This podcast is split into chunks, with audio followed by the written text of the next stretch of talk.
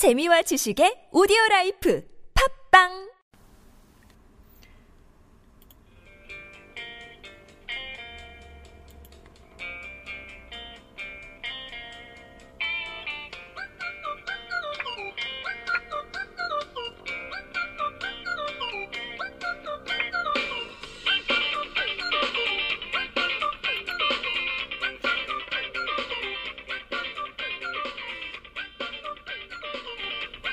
방제한 이야기 팟캐스트 일곱 번째 에피소드 시작하겠습니다.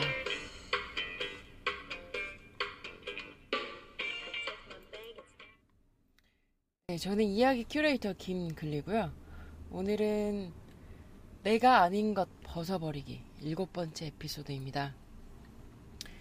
자, 가을이 점점 더 깊어지고 있죠. 그래서 제가 산책을 나갔더니 하루하루 잎이 달라지더라고요. 잎, 뭐 단풍도 들어가고 그리고 낙엽도 떨어져서 길 위에, 길 위에 쌓이기도 하고요. 사실은 나무는 겨울에 대비해서 스스로 필요 없는 것들을 다 떨궈내고 핵심만 남기고 가잖아요. 그래야 자기가 살 수 있다는 걸 알기 때문이겠죠. 제가 산책을 하고 있는데 음, 나무가 제게 말을 걸어오더라고요.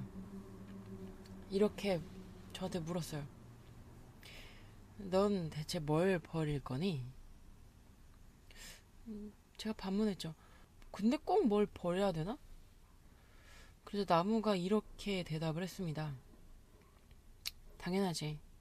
뭔가를 버린 뒤에야 새로운 게 찾아오니까. 그러니까 너도 준비하라고. 버릴 준비. 그렇게 나무와 대화를 하다 보니까 제가 호주에서 있었던 일이 생각이 났어요. 네, 제가 21살 때 호주에서 한 1년 정도 혼자 살았던 적이 있었거든요. 그때가 대학생 때였는데 휴학을 하고 갔었습니다. 어, 아는 사람이 아무도 없고 그리고 우리와 생활 방식도 완전히 다르고 그런 정말 새로운 곳에서 혼자 힘으로 살아보고 싶었었거든요. 그래서 이제 호주를 혼자 갔는데 음, 뭐 생활비도 들죠. 그리고 제가 그때 영어를 전혀 못했기 때문에 그 어학교도 좀 다녔었어요. 한 3개월 정도. 그리고 학비가 들었고 그리고 제가 한 있었던 절반 정도 시간의 절반 정도는 이제 호주 전역을 여행을 했었어요. 근데 그런 경비가 다 들어가니까 제가 그런 경비를 마련하려고 중간 중간에 일을 했었습니다. 특히 농장에서 일을 많이 했는데 호주는 땅덩어리가 우리나라 70배예요. 남한 면적의 70배인데 인구가 굉장히 적기 때문에 일손이 굉장히 귀합니다. 그래서 인건비도 굉장히 비싸고 제가 그때 그러니까 시, 이, 그때가 2003년도였는데 어 그때도 시간당 인건비가 한 12달러 정도 됐었어요. 네, 굉장히 센 임금이죠. 지금은 아마 한 20달러쯤 되지 않을까 싶은데 네, 아무튼 그때 농장에서 일을 많이 했는데 제가 뭐 포도랑 포도는 다 따본 것 같아요. 뭐 청포도, 와인포도, 건포도 종류별로 다 따보고 그리고 굉장히 여러 가지 작물들도 많이 수확을 해봤습니다.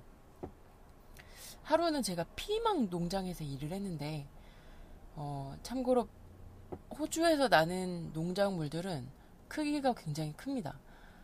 보통 한국에서 나는 농작물의 한 3배 정도 되는 것 같아요. 그 제가 그때 땄던 피망도 우리가 상상하는 그런 작은 피망이 아니라 한 3배 정도는 큰 것 같아요. 그리고 뭐 고추도 마찬가지고 마늘도 마찬가지고 아무튼 크기가 굉장합니다. 그래서 피망을 따는데 어 이제 다 자란 피망을 따, 따야 되는 작업이 있었고 그리고 그 다 자란 피망이 아니고 작은 크기가 작은 피망을 따서 또 버리는 작업도 함께 했었어요. 근데 크기가 좀 작긴 해도 멀쩡한 걸 따서 버리려니까 많이 아깝더라고요. 그래서 제가 주인에게 물어봤습니다. 왜 이 작은 걸 그냥 자라도록 놔두지 않고 이걸 따서 버리느냐고. 그렇게 물었더니 주인이 말을 하길 이렇게 자잘한 것들을 따줘야 나머지 피망들이 훨씬 더 잘 자라거든.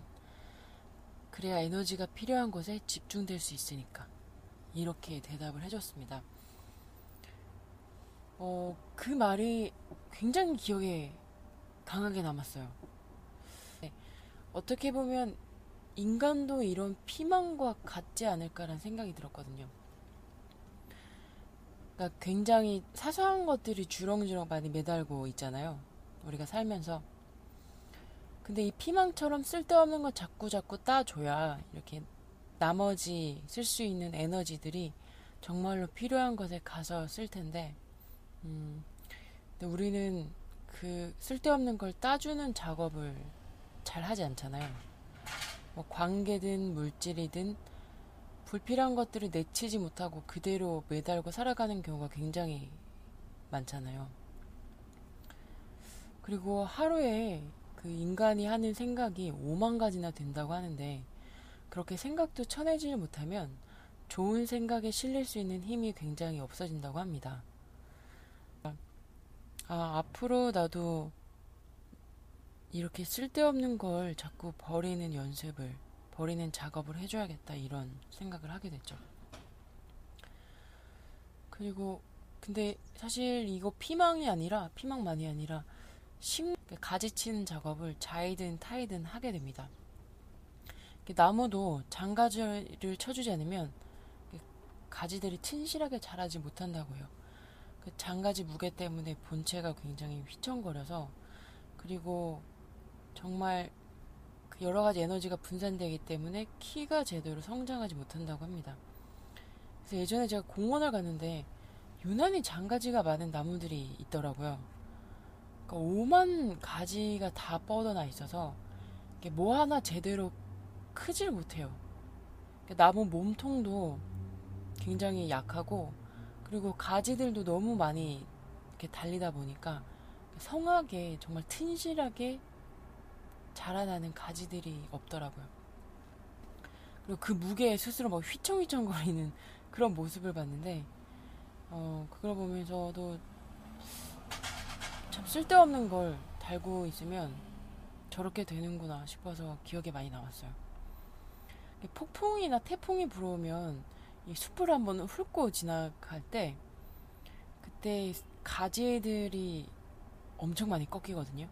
그리고 뭐 심할 때는 아예 나무가 통째로 뽑히기도 하는데 근데 이런 게 굉장히 필요하다고 하더라고요. 이렇게 태풍이 한번 지나가면 장가지며 약한 나무들이 다 꺾여버리기 때문에 청소가 한번 이렇게 싹 된다고 하더라고요. 네. 저는 20대를 굉장히 수많은 열망에 휩싸여서 보내왔었어요. 어, 뭐든지 하나라도 더 많이 흡수하려고 애쓰고 하나라도 더 해보고 하나라도 더 보고 하나라도 더 듣고 하나라도 더 얻으려고 굉장히 애를 많이 썼습니다. 그러니까 전 선택과 집중은 나중에 해도 된다고 생각을 했어요. 지금은 흡수하는 시기다라고 생각을 했고 모든 걸 정말 최대한 다양한 경험들 하려고 했었는데 음, 30대가 넘어가면서부터 이게 무게가 느껴지기 시작하더라고요. 어차피 모든 걸 내가 다 짊어지고 갈 수는 없을 텐데, 아, 이제 좀 선택하고 집중해야 될 때가 온 건 아닐까 싶은 생각이 들었어요. 그래서 좀 요즘에는 제 인생에 뭔가 변화가 일려고 하는지, 여러 가지 감정들이 많이 몰아쳐 오는데, 특히 두려움이나 불안 같은 감정들이 이렇게 휘몰아칠 때가 있어요. 어제가 약간 그런 경우였는데 그런 감정이 오면 어떻게 해야 될지 좋을지 모르는 약간 불안불안함이 있어요. 그리고 온몸을 그 휩싸는 불쾌함이 있거든요. 제가 그거가 느껴질 때면 그거를 피하기 위해서 딴짓을 많이 합니다. 제가 주로 하는 딴짓은 뭔가를 먹거나 아니면 영화를 보거나 책을 읽는다거나 하면서 이제 집중력을 분산시키죠. 근데 문득 제가 멈춰버렸어요. 이렇게 피하고 있는 행동 자체가 굉장히 익숙하다는 생각이 들었거든요. 그래서 아, 오늘은 이런 두려움, 불안함을 좀 피하지 말고 도망가지 말고 한번 대면해보자. 그리고 지난번 에피소드에서 부처가 한 말이 생각이 났어요. 부처가 그렇게 말했거든요. 제자들이 악마가 왔다고 호들갑을 떠니까 부처가 조용히 말했었어요.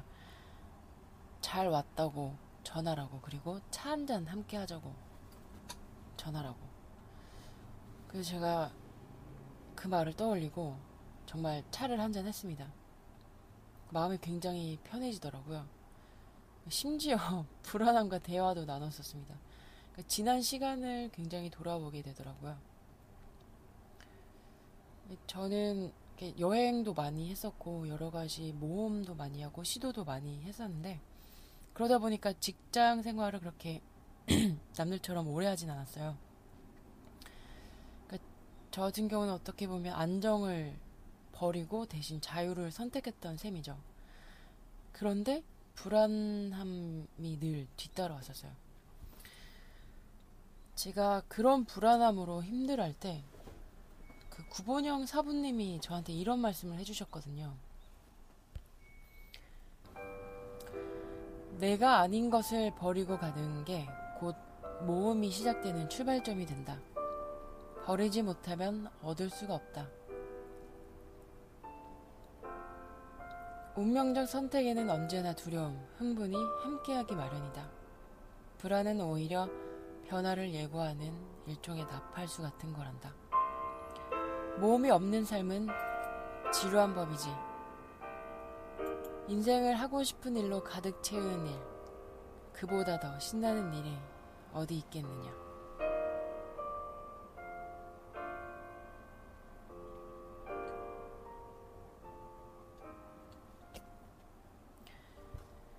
네, 이렇게 말씀을 해주신 게 제가 기억이 나더라고요.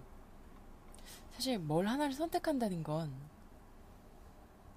뭔가 하나를 놓아버리는 것과 같은 말이기도 하고 또 새로운 무언가를 받아들인다는 건 오래된 뭔가를 놓아버린다는 것과 또 같은 말이거든요. 뭔가를 떠나보는 데는 언제나 슬픔이 따르고 새로운 걸 맞는 데는 항상 좀 불안함이 일어요. 그래서 부처는 모든 슬픔의 근원은 집착이라고 말했었죠. 불편한 집착을 놓아버리는 순간 영혼은 날아오를 것이라고. 음, 깊어져가는 가을. 이제는 좀 자꾸 버려가면서 가야겠다는 생각을 합니다. 내가 아닌 것들을 벗어버리고 오로지 고갱이만 남겨둘 수 있을 때까지 한번 버려보려고 합니다. 방자한 이야기 일곱 번째 에피소드였습니다.